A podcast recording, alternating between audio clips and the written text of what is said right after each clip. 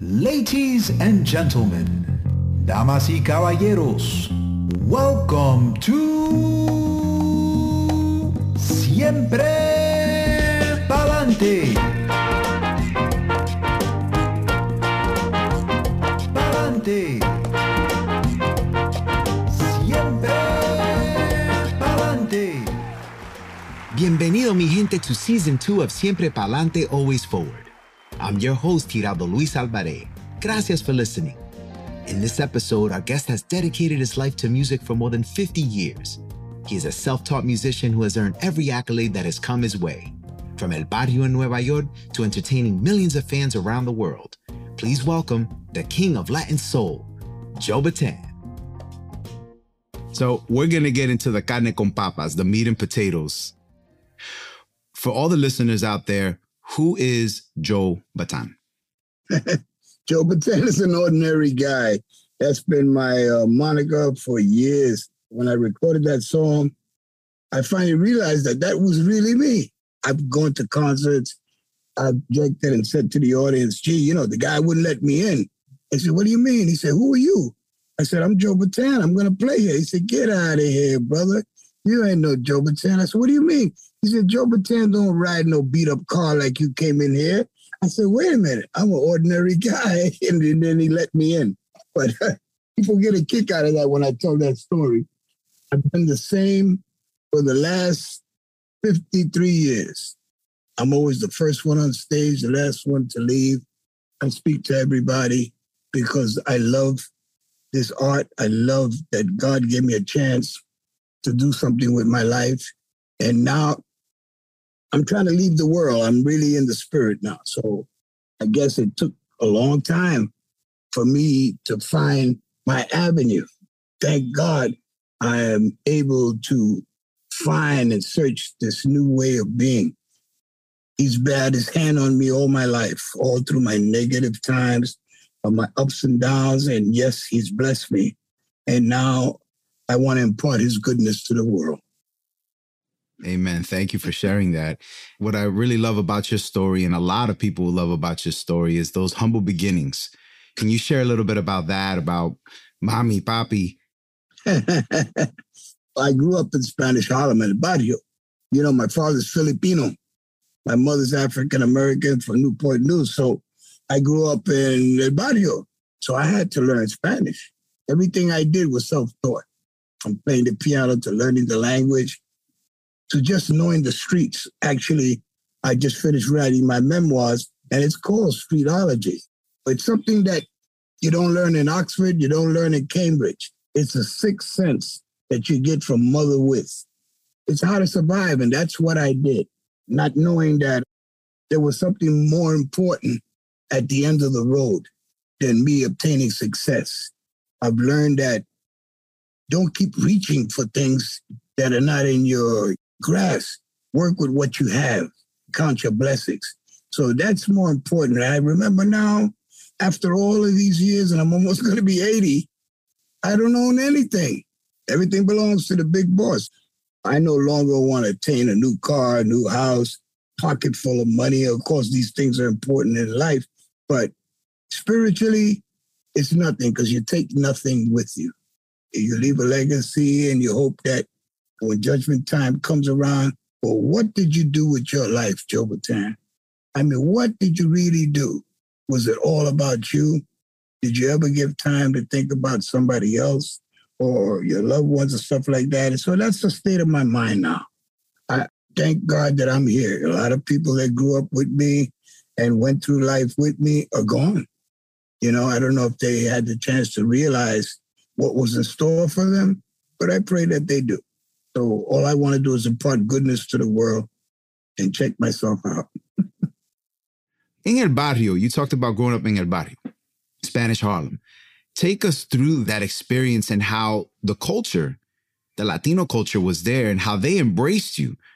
Well, you know, growing up, I was a minority. I mean, Kito Rama said that from the TNT. He said, Joe, you were a minority because you had to go through a culture and environment that was foreign to you. So I was accepted when I was 4 years old, and my mother and father had me on his shoulders, and we ran into the barrio from 117th Street to 104th. There were three kids on a stoop, patoros, and they welcomed me. They said, hey, welcome to the neighborhood. And I guess everybody took it for granted that I was Latino, you know? I blended in. But nevertheless, what it did was I grew up with Latinos, and in the barrio, we didn't have much, but we enjoyed what we had, and we worked and played together, and I was able to dream. You know, like so many kids don't get a chance to dream. They don't know what love is because of the home setting, and I realized that, thank God that when I went to the third grade, there was a kind teacher when I was crying in the kindergarten. And she said, Bataan, why? What's wrong? I said, nothing, you know, but I was lonely. I'd never been away from home. And she said, don't worry. I'm here. I'll take care of you. And it was that sign of affection that lasted through my life. I witnessed love and caring. But imagine those so many youngsters that grow up and never hear the word love in their household. So all they have is what comes to them as negative. Now, everybody knows that I worked in Spofford for 25 years. I worked with troubled kids all my life, and some of the stories I heard were similar to mine. And I was able to give back to those kids because of my experience and never acknowledging who I was until later on the kids found out, and then they would beg me to come to work. You know, they would find my number and call me at home. I wasn't doing music. I fell out of music, and I had to find a way to survive. So I took a job, and God must have known that. I said, what can I do? I'm not trained for anything. But to be a mentor to the youth, that was perfect because I was one of those kids. And I like to think that I gave back to a lot of those kids. I've seen grown men approach me when I'm playing, and they said, hi, Joe. I said, hi. He said, you don't remember me? I said, no, who are you? She says, I'm little Ron that you had in Spofford. Get out of here. He says, man, I did what you did. Because we live by a motto, spirit, health, and knowledge. Spirit, you must believe in something. Knowledge, you can't let a day go by without learning something new. And health, you got to take care of your body. Those ingredients I instilled in those kids while they were locked up. I said, you can have success if you do this. And a lot of them believed in me. I ran my dormitory with the youngsters the way no one else could have. I had them marching in hallways, doing things or step things that they do in college. And we run up to the seventh floor. We never took the elevator. I mean, the things that installed in them, they would answer, how are you living? He said, 3 notches above the rest. And that's how I like to think that those kids grew up. And I gave them something. I gave them such an energy and hope that there was hope for them because of me, that I went through the same thing. And then here I was mentoring to them. So life is not through after you get incarcerated or you find your Waterloo and something happens in your life. You could always turn it around with the help of the big boss. And that, I feel, started very early. You know, Mommy Papi, there were some things that you saw and you took it, ran with it, but you maybe didn't know at the time because you're young, but you absorbed it. Can you share some of those things now that you realized it much later in life, what that you would like to share? In the third grade, I had a teacher named Miss Green. And of course, at that time, we thought teachers and people of authority were gods growing up. You know, we didn't know any better. And somehow I must have talked out of turn in classroom, nothing criminal. And yet this teacher smacked me in my face. I was appalled at it, but of course you couldn't talk back to teachers. And I went home. Now you have to understand my mother was 4'9". She must have weighed 95 pounds wet. And I went in and told Ma, this teacher smacked me in my face. She jumped up immediately. You got to imagine my mother. Everybody knew my mother by Mamie. Grabbed me by the hand and dragged me 100 feet to that school, ran through the exit door, past the principal's office, and knocked on that classroom door. And she said, excuse me. And the lady came out looking at this diminutive little lady. And she said, did you smack my son? She said, yeah, he was talking. She said, stop right there. Don't you ever touch my son. I do that. If something is possibly wrong with him, tell me. And I walked out there. That teacher never talked to me the rest of the year. And what I learned from that was wow, my mother was a warrior. She defended me when you're right. And I took that lesson with me all through my life. And I never forgot that story, you know, how my mother defended me. And I do the same thing with my kids, my grandkids. It's got to the point that when I go to the school, everybody calls me Mr. Moms. They don't see the mom, they see me. And I've been a taxi driver for 50 years, taking kids and grandkids to school back and forth. I knew all of their idiosyncrasies. I've been with youth a great part of my life, and I think that's what has kept me young all my life. I refuse to be the old man walking down the street, you know, because I hang around with youth, new ideas. I enjoy it. Big shout out to Mommy. Que Dios la descanse. So cultural traditions in La Familia are very important. Those are other seeds that get planted that guide us throughout our life. And whether we know it or not, we start doing things similar to what our parents did because it's a tradition. What were some of the really cool traditions growing up in your household? My father was a very quiet person. He was a seasonal worker, so he worked away 6 months and he was home 6 months. He was a cook, chef cook. Every time that I can remember when I was doing something special or not even special, he was there in the corner watching me. And everybody in the neighborhood knew. They knew he was Filipino with chinky eyes, jet black hair, but they knew that was my father with his hat. He said, there goes your dad. He's looking at you. Whether I was playing basketball, I had a basketball game, whether I was in a track meet, he was there. When he ran around with me in the reservoir, when we were trying to get into the Olympics when I was young, he was always there, and he loved his kid. And I try to give that same love to my offspring and my grandkids growing up. We had a tradition of running in our family. So as soon as a kid was old enough to walk, we sent him out to the track to run cross country because I knew that that running was a foundation to their life and anything else physical that they would do. And once you are physically adapt to do a lot of things, a lot of the worries and things that you can't do are diminished, right? It gives you a better chance in life. So if you start this early, you have less headaches when you get older. A lot of things I wish I had started earlier. But there was a tradition, just like you saw in The Godfather, don't go against the family, right? Stick together with your family, la familia, you know what I mean? Sometimes you get in heated arguments, you don't want that. But as far as being bonded, very important. What more can I say? Traditions, I didn't really have many. I followed a lot of things what other people did.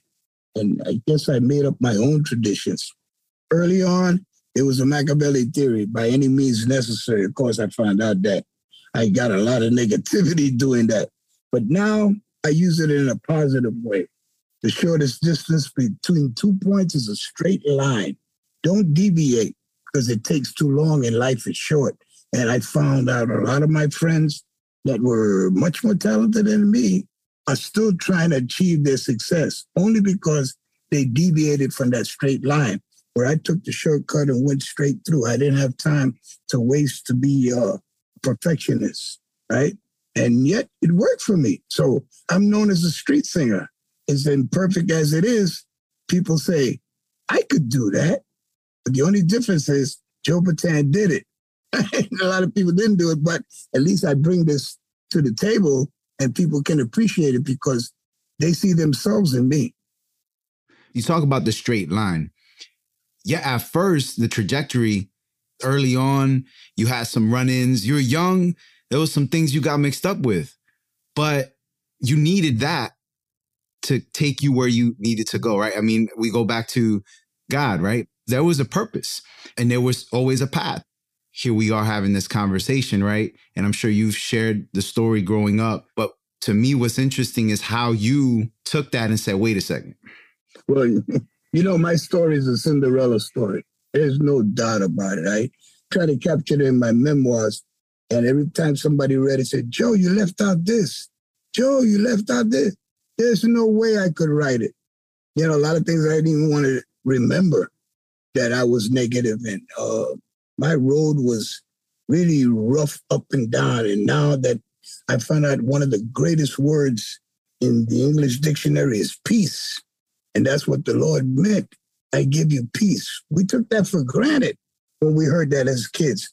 But peace can allow you so much that you never envisioned in your life. And that's what I'm experiencing now, is the peace. Even though I'm busy, sometimes I stop myself and reflect, whoa, stop here. What are you doing, man? You after this? Come on, stop. He said, there's something more important. So you made a couple of dollars. Come on, what are you doing? You know, stop. And I'm glad that I got that little ring that rings in my head every time that I get above myself and I get into that vanity and that worldly feeling. So I want to relinquish that because it's a tough battle. It's very hard to understand the mysteries. That's where my mind is right now. I'm not 22 anymore. You know, I can't do a lot of the things that I did back then, but I can adjust. I can adjust. Nothing is promised. When I think about how many times I met death, I've had 3 heart attacks. I beat cancer. I had Hep C. Oh my God, I can name all the things. And here I am talking to you, thinking that I'm 22 years old.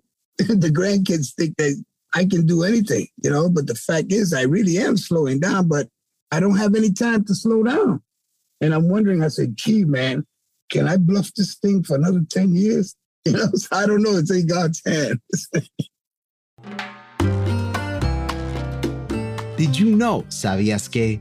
Joe Bataan didn't coin the phrase Latin soul. The phrase was used in the early 60s to late 50s with La Lupe and Tito Puente. He actually created the music as it should have sounded. By merging Latin music with R&B tunes in the late 60s, Latin soul was officially born by the creator, Joe Bataan. Now back to the show.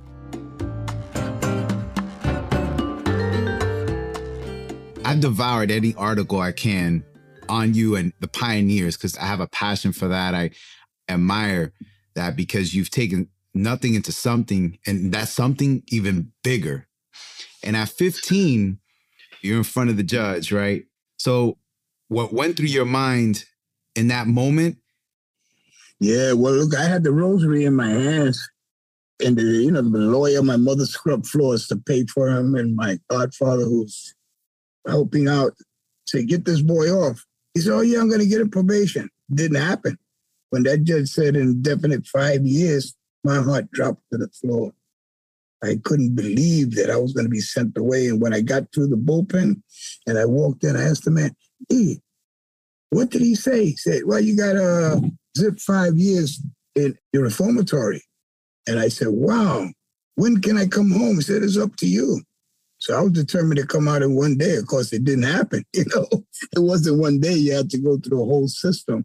What I learned is when I got there one day while I was incarcerated, after I violated parole and was sent back, I was working in the kitchen and I wanted to go outside into the yard to play. And I was restricted because I had hurt my ankle. I went outside anyway. And the guard saw this and he caught me. Instead of going upside my head, he said, didn't I tell you not to go outside there? I was lost for words. He said, stand over there in the corner, face the wall. But he didn't touch me. But normally when they would bang you on the head, right? So I said, wow, I'm going to show this guy that I'm a real man. I stood at that wall, facing that wall, at attention. I did not bend my knees for almost 12 hours. And the lesson that I learned in life is that I'm not going to beg for mercy. I'm going to stand here erect, not even blink, right? And I did it. I watched breakfast come through. I watched lunch and I watched dinner.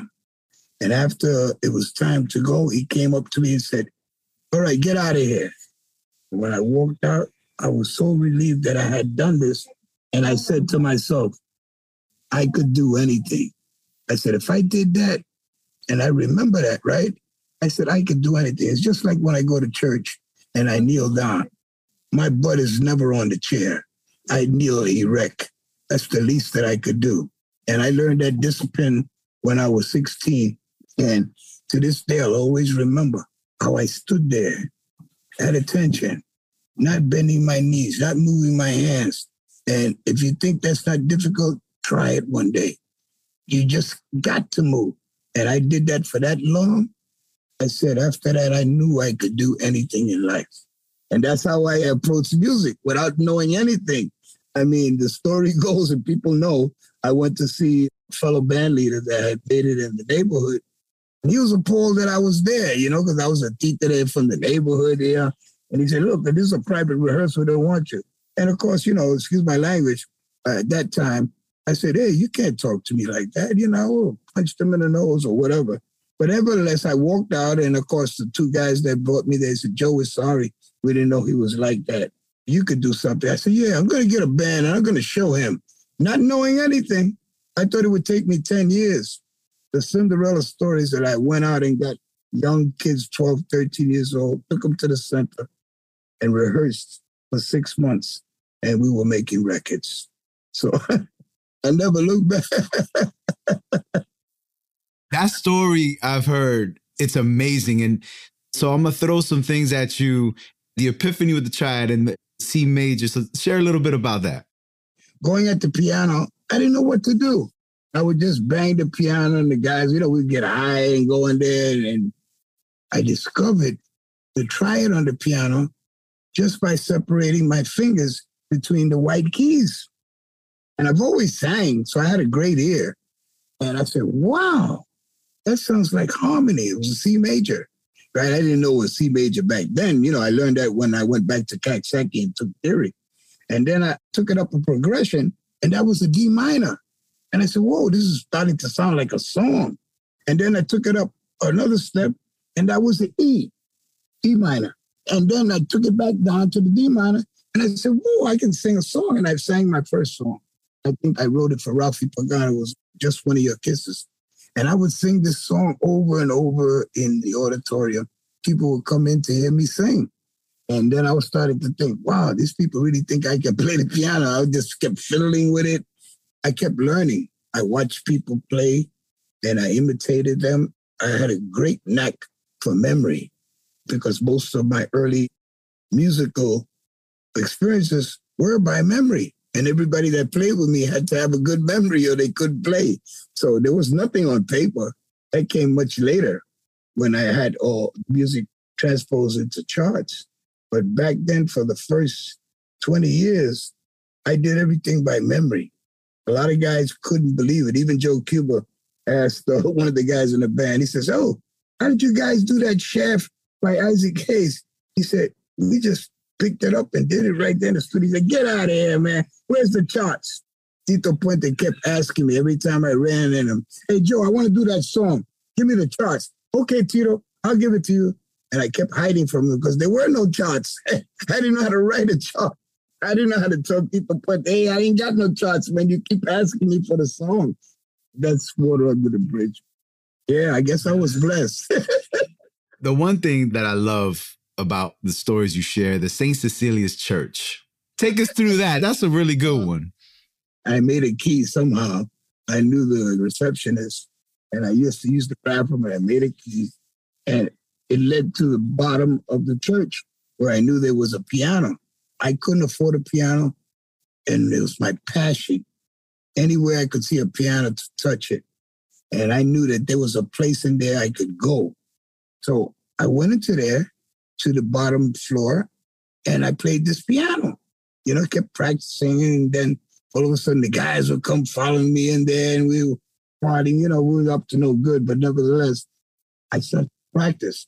And one night, playing too late, the priest came down and said, hey, what are you guys doing? I said, hey, Father, we didn't take anything. We hauled off butt and we ran out of there, and I never returned again. But the story goes that I never knew that St. Cecilia's was the patron saint of music until now. And that is so funny that when we did the documentary, I said, wow, isn't that ironic that after all of these years, I've returned to St. Cecilia's. You could find me there every Sunday at Mass. And the Father has asked me, of all people, to help with the parish. I've sang for almost every denomination you could think of. You know, when they want to hear the Lord's Prayer, which has ironically become one of my most popular songs in our soil. who would have known 40 some years ago when I composed this song that this would happen to me? And the stories that I get is, Joe, you don't know how many lives you have touched with that song. And now it comes back to me how I told that story when I was writing the music. The Bible fell off piano. I mean, that's a good story. And I said, gee, I don't have to compose any words. It's right there. And for some reason, the Our Father, the Lord's Prayer fit perfectly into that music. And I've been singing it for the last 22 years. When it first started, I guess I was ashamed to sing it, what people would think, you know. But now I can't leave a concert without doing it all over the world, even if they don't understand English. I've done it in Japan, Shanghai, Australia, France, Germany, you name it. And I think, wow, that was embedded in my head and I didn't even know. St. Cecilia's. And then the story of you go in there with the youth, you see the youth. That's another good one. St. Cecilia has many different stories. Yeah. And you know what's so funny is that I started to cry because I said, look at this. I'm actually on the altar. I sang for Mother's Day, the Lord's Prayer, and My Cloud. That's unheard of that this has been done in St. Cecilia's. You know, and I said, this guy, me, there's a little people from El Barrio that grew up in, and I'm here on church singing to the parishioners, you know, and then to get them to come to me that they didn't know who I was, and then some that did know me were so grateful that I said, wow, Big Boss is allowing me to impart his goodness to the world. So I started crying. I'm a very sentimental guy.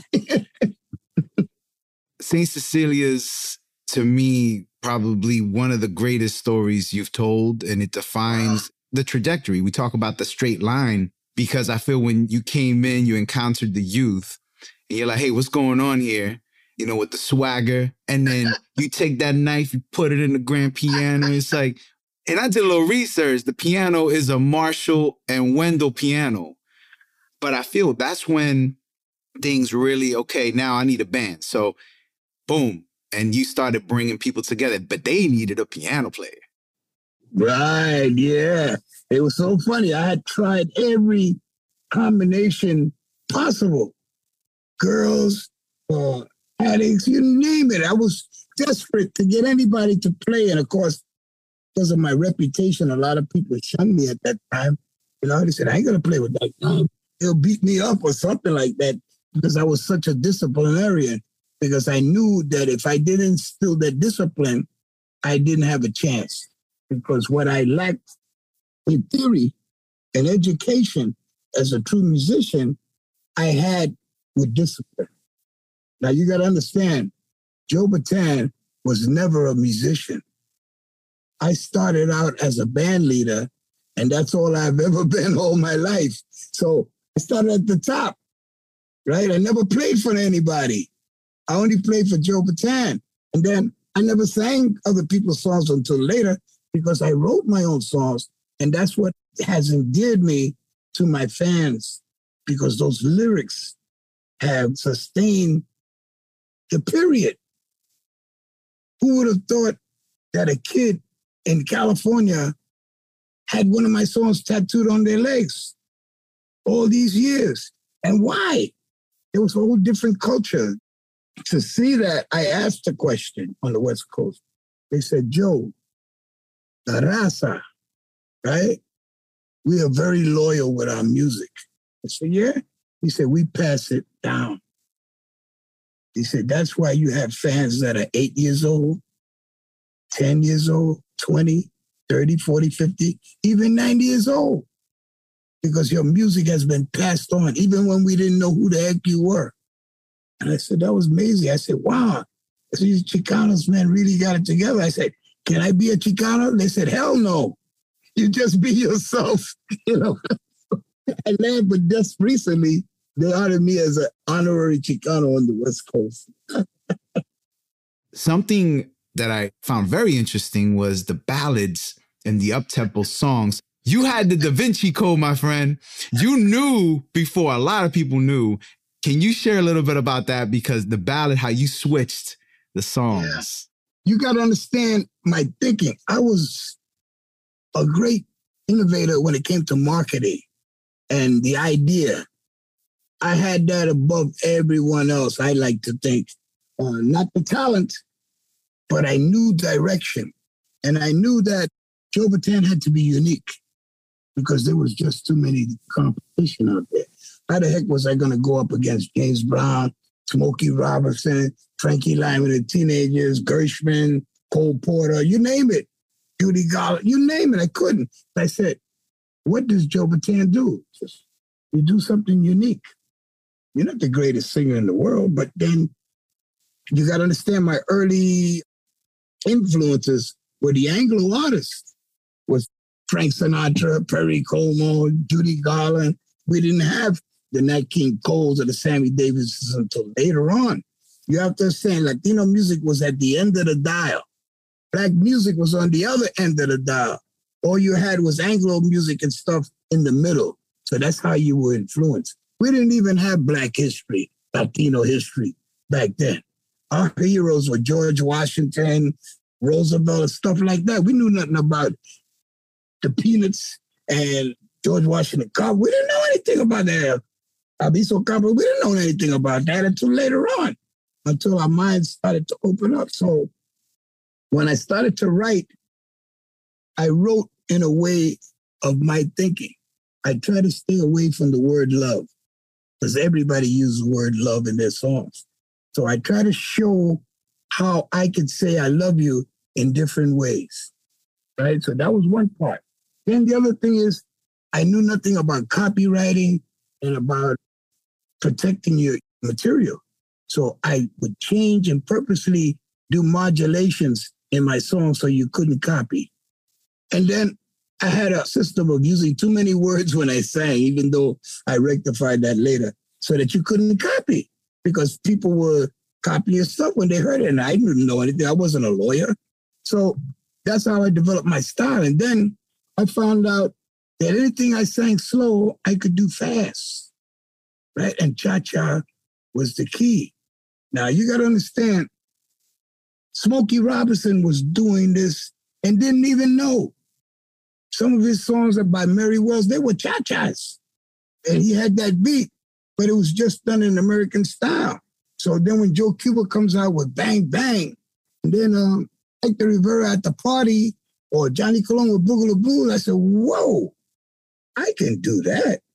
I said, that's just down my alley. So I grouped myself into the cha-cha mode, and I sang these songs the same way I would sing them in a ballad. And I found out that if I used melodic content in a slow song, I could touch you.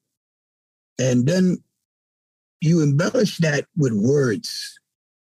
And that's why a lot of my songs have lasted till today.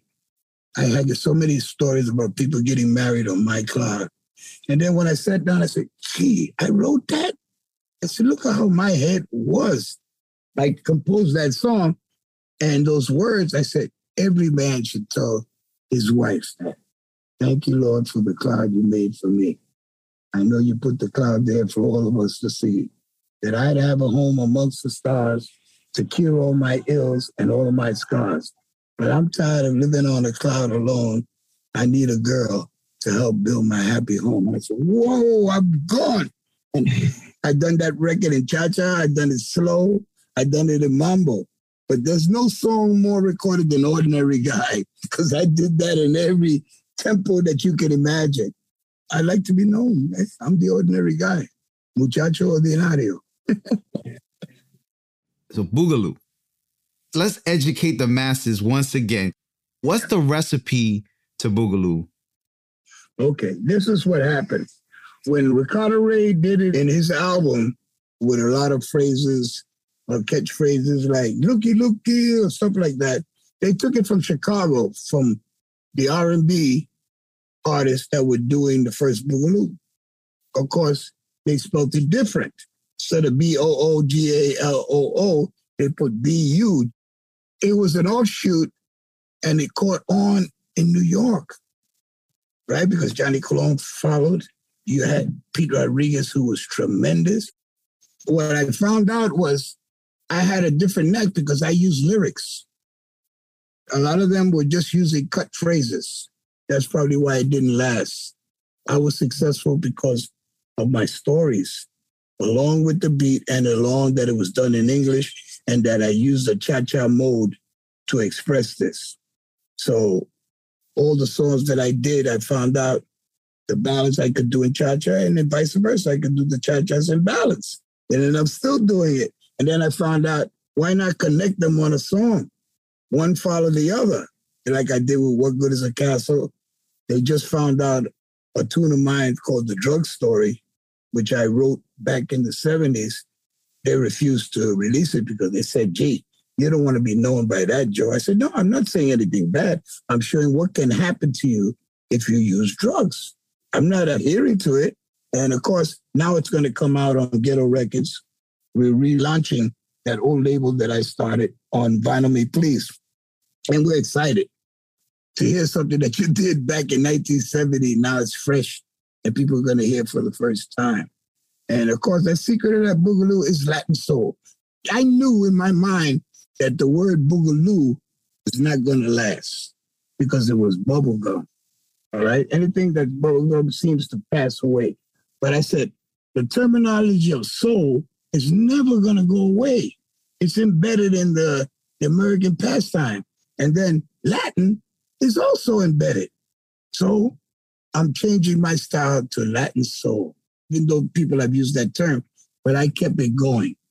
I think that's another reason why it lasts. If I would have been known just as Boogaloo guy, I don't think it would have lasted. It wouldn't have had the impact that I've had to this day. But Latin soul covers me in a much greater picture.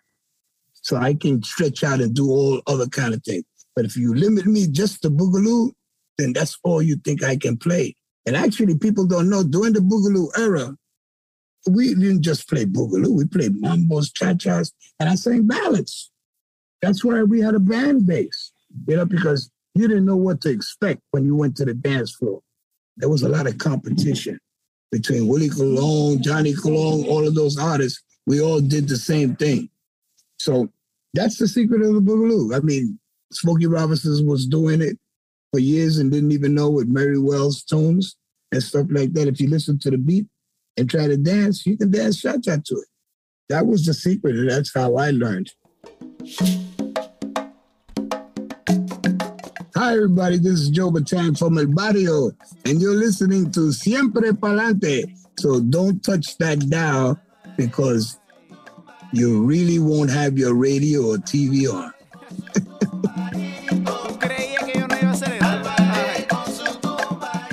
So before Gypsy Woman, you were trying to get an album recorded, and there were some challenges that you met. Can you share a little bit about that leading up to that? I had the band, and we were playing all over the circuit by a guy named Federico Pagani. And we would play this song in the clubs, and people would get up and dance. We had no record. We were like opening acts for everybody. So a lot of people wanted the song, and I just refused to sing it with them. I was trying to get a recording deal, and I called George Colon, who had Coteat Records. And he came down and heard the band, and he said, great, I want the band. He said, but get another singer. So I looked at him. I was appalled. I said, what? He says, you don't want to sing. You're the band leader. To get somebody that screams like James Brown. And I looked at him, and of course, at that time, you know, I was very belligerent guy. I said, man, no way, right? I said, forget it. So he walked out. He said, okay, I know what I'm doing. I've been very successful. I said, yeah, all right, bye. So then I went up to different labels, and they all were trying to entice me to sign a contract. Of course, little did I know, I wasn't an attorney, but I knew that something wasn't right, asking me to sign. So what I did was I signed with everybody, right? And the thing is, I signed, and I knew that it wasn't legal, because I was underage or something to the effect that wasn't my name. And one day I was in Roulette Records with Notorious Morris Levy, and he said, okay, everybody brought you here from me. What do you want, kid? I said, well, I want to record, but, you know, everybody's giving me a hard time. This jockey said he won't pay my records if I don't sign. This guy said this. He said, look, man, just tell me what you want, right? Get that creep on the phone. He calls up the disc jockey. He says, hey, you work for me, brother. Now, what are you talking about this kid? You won't play his records. Oh, give me a chance to explain. He said, I was playing nothing. He hangs up the phone. It's impressing me in the office, right? He said, okay, kid, they're going to play your record. What else you want? I said, well, I want to get paid. He said, we don't pay anybody. What's your budget? So I didn't know what the heck budget meant back then. And I said, well, you know, I want this. Then another guy walks in, George Gordon, he says, hey, I got this kid on the contract. He said, hey, kid, what are you doing, man? This guy says he got your ass. I said, yeah, but you don't understand. He was trying to crook me, and that's why I signed. He said, well, you're a wise guy, right? And then another guy walks in, he says, I got him on the contract. He said, wait a minute. What are you trying to do, youngster? He said, you come in here and then you signing with everybody? He said, because all of these guys are trying to manipulate me, right?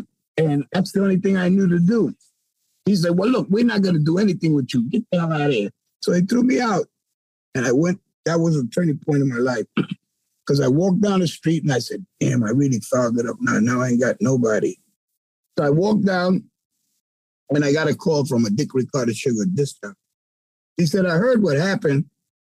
He said, but I got a guy that's just starting a label that might be interested in you and Joe. He's going to come and see you play at the Boricua Theater. I said, okay, who's his name? He said, Jerry Masucci. And then what happened was, he said, I like the band. He said, what do you want? I said, I want to get paid. He said, okay. I was shocked that he was going to pay me, right? I said, when could he? He said, next week. And the rest was history. We went into that studio that day, and I think I recorded the whole album in one day. And I sang at the piano. We looked at everybody. He said, how you doing? You got your music? I said, no, they got to look at me. And I give them the directions while I'm at the piano. He said, well, don't you want to overdub? I said, no. I sit here at the piano and I sing like that. He said, you're going to sing like that live? I said, yeah, because they got to see me. You know, we don't have no music. And I guess Johnny Pacheco was really shocked. He was holding his head and he called up Jerry. Just, I don't know, these kids played the song and they finished. He said, what? He says, yeah, it's unheard of. I never heard this before. Like this kid, we had rehearsed. We had it down. And the rest was history. Once they played that on the radio, all the kids had dimes, and we were going to request our own songs. We called so much that the disc jockey got on the radio and said, look, tell Joe Bataan and all his friends don't call no more. This song is a hit. He don't even have to call. And the rest was history. Gypsy Woman blew up. You recorded 24/7 after that. From 67 to 75, you went on a tear. 10 albums in that time frame. You didn't drop an album in that time frame twice in 2 years of 71, 74, but in 68, 69, and 72, those were 2 albums in each of those years, 6 albums in 3 years. I tell the listeners, do the math. Fast forward, I'm like, all right, he's on this tear. He's going. You're loving what you're doing.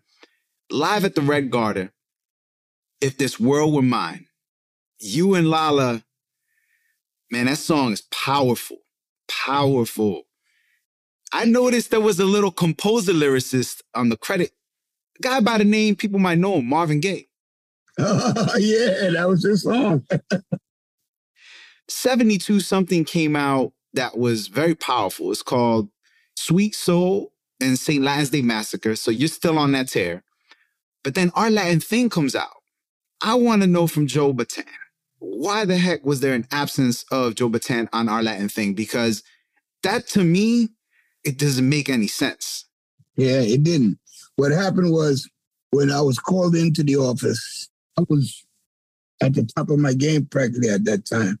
He said, we're going to do a movie. I said, yeah. He said, and everybody's agreed to be in the movie. And so I said, yeah, well, how much am I going to get paid, you know? He said, oh, no, they're all volunteering. I said, I'm not volunteering. He said, what do you mean? It's a great chance for you.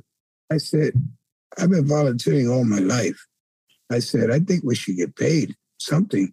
Oh, no, well, that's what I'm not going to do it. So I guess they thought I was going to bluff out and do it. Everybody tried to convince me. But I stuck to my guns and I didn't do it. And that's the real reason, because that question is asked a lot. There's no reason why Joe Bataan wasn't in there, right? I'm sure he made a mistake. But nevertheless, we don't know. Maybe because things were going to be in my favor. I know down the road, a lot of people think that Yankee Stadium was the first major concert. No, they took my idea. I did Shea Stadium 3 or 4 months before that. The only thing is that it rained like cats and dogs, and I got 15,000 people, where he got Yankee Stadium and he got 40,000. It was my dream to make enough capital there to start a Latin Motown record company. It didn't happen. It happened later on with South Soul. But of course, the journey wasn't set. You know, I had to go through a couple of things. That's the real reason why I wasn't on that movie. 1979, Rap-O-Clap-O. This was the first rap record before Rapper's Delight. Now, a lot of people hear Rapper's Delight, but when you do your homework, ladies and gentlemen, Rap-O-Clap-O was technically the first rap record. What made you gravitate to that sound? Well, I was out of work. It was a down period in my life. I had not been with Fania, and I had left South Soul. And I went into the center, and I saw these kids, 1,000 kids dancing. And I said, gee, where the heck these kids came from? What are they doing? Because I used to run the center. They said, oh, they're over here playing records, and they come. I said, well, what do you call that? They said, they don't know. I said, wow. Then I got a brainstorm. I said, wait a minute. Is this on records? They said, no. And I said, forget it. I got to get into a studio right away.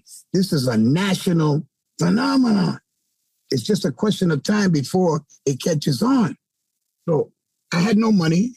I called up RCA Records. They knew me from my past deal. And they said, sure, Joe, we'll give you time. I got the studio. I got the musicians. I told them to put the song together. I was going to get Jekyll and Hyde to sing the song. They were the ones that I saw do. They thought they were going to play Bomba and Joe Bataan. They didn't know who the heck I was. You know, they were a younger generation. They said, hey, hell with that guy. We ain't going over there. So here I was stuck with a bill, the musicians, the music, and nobody to perform. And then when I sat there, I think I was 40 years old, and I said, I could do this. I said, it's a new thing. I'm going to make it. That rhythm got beat. And the kids started dancing side to side in the studio. And I said, play the tape. And I sang it. And then when I looked at everybody, these were teenagers. I was 40 years old. I mean, I was looking at 16, 17, and they were dancing. And I said, whoa, maybe I got something here. And I said, I pulled this off, and then I added certain lyrics, and then I changed the name. I called it Rap-Clap, because that's what I saw on the dance floor. And I said, let me put an O at the end. And that became a novelty. Then I went around with the record. One studio heard it, and they said, Joe, what is that? I said, well, you know, something new. He says, man, get out of here with that. He said, you don't sing anymore? I said, no, but this is something different. I get out of here, take that out of here. And I kept getting turned down. And then one studio, there was a guy, I don't know if you did your history, a young kid that was playing records and sort of was an advisor to the label, played the song. And he started jumping up and down. His name was Larry Levan. He was the DJ for the Garage, the premier disco in the United States. And anything he played was gold. He said, give me that record. Give me that record. I said, no, I don't know. You're going to, young kid going to tell me about my music. You ain't going to get no record. But then I went back to South Soul. I made amends with them. And he said, I can't give you any money, Joe, but I'll give you $1 for exchange. And I'll release it right away on RCA Records. So I said, well, look, man, they're going to beat me out. Sugar Hill Gang had just come out with it ahead of me, but I had it first. And I said, okay. And he released it. I beat them in Europe. I was the first rap artist in Europe. And of course, it's history. I never got back home till 6 months later. That song went around the world. RCA made me travel promoting that song. I had never done that before. And it didn't make any money, but they said, just wait, Joe. You'll see the residuals come in. And I didn't really realize at that time that the residuals are like 7 to 1 compared to the United States. That was the beginning. It was a whole new genre. And what it did for me is that all those people that bought Rap-O-Clap-O started to research Joe Bataan. And they said, wow, this guy's been around. We never heard of him. And they started buying my old stuff. And then he gave me another life. So around the world, I'm known by different songs. If you go to Japan, it's Afro-Filipino Joe Bataan. If you go to England, it's Ordinary Guy. California, it's Mike Cloud. In Colombia, it's El Avión, The Riot. They changed the name. I mean, you can go, and I get requests all over for different songs. So sometimes I have to rehearse, and then I've got to brainstorm. Write all your music down. And I travel with my wife. She's in the band now. So this way she can keep an eye on me. I have bands. The bands have caught up to the music all over the world. So you have great musicians around the world that interpret my music. So when I go to Japan, I call one guy up and I got the Tokyo All-Stars with me. I go to California, I got Arasa backing me up. I mean, in Australia, I had the Bamboos. I've done so much traveling in the last 20 years that it could never compare to my early beginnings. And then my fan base keeps growing because people can't believe that they never heard of me before. So every day I'm getting new fans. And the one thing about Joe Bataan is that once you hear my music and if you're caught, you become a fan for life. You want to know what I'm doing and then you pass it on to your neighbor or to your friends. So Joe Bataan is not Elton John. I'm not the Beatles. I'm underground, right? And God has blessed me that way because my audience is a select audience, people that know my story and that really can understand my music because a racker that racks records said, where do you put Joe Bataan's record? Joe, in the Latin section. He said, no. He said, okay, in the R&B section. He said, no. You put it in the middle, world music, because everybody can get a chance to hear Joe Bataan. To take this conversation to the pinnacle, because the pinnacle is about legacy. You mentioned these three words that really have impacted me in some of your interviews, grace, mercy, and peace. Yes. What do those words mean to you, and how does that translate to your legacy? Okay, well, it's a secret. I didn't really understand it at first because I didn't even understand the word grace. But grace is the only you can get from the big boss. Once he bestows grace upon you, then you give mercy to somebody else, right? So that's the grace that he gave you that you pass on. And then in peace, after all of that is finished with, you're tranquil. And that's the greatest feeling that you can have in life is to be peaceful and at peace with yourself. So those three ingredients, those three words work hand in hand, just like I worked with the kids at Spofford about health, spirit, and knowledge. Physically, that's of the world. Grace, mercy, and peace is of the spirit. So once you understand the terminology, then you're getting closer to imparting goodness to the world because it's embedded in you. So you have no choice but to share it with somebody, you see? But if your heart is closed, it won't be revealed to you. You'll never get it. You have to open up your heart to receive that grace, mercy, and peace. And once you do that, it'll be a feeling that you've never experienced in your life. Joe, there's a reason you continue to be blessed for so many years. You embody grace, mercy, and peace every day of your life. This is why people love you and your music so much. Gracias for being on my show. For all my listeners, kindly rate, review, follow, like, subscribe, and share. 5 stars and a little love go a long way. You can listen via Anchor.fm, Apple Podcasts, Spotify, Amazon Music, or wherever you listen to your podcasts. Check the show notes to learn more about Joe Bataan. A special Pa'lante shout-out goes out to my team, guests, and listeners. Gracias for your support. Next week, our guest is an award-winning journalist, motivational speaker, best-selling author, and founder of Go Like, Mariana Atencio. Tune in and tell a friend. Hasta la próxima. Pa'lante.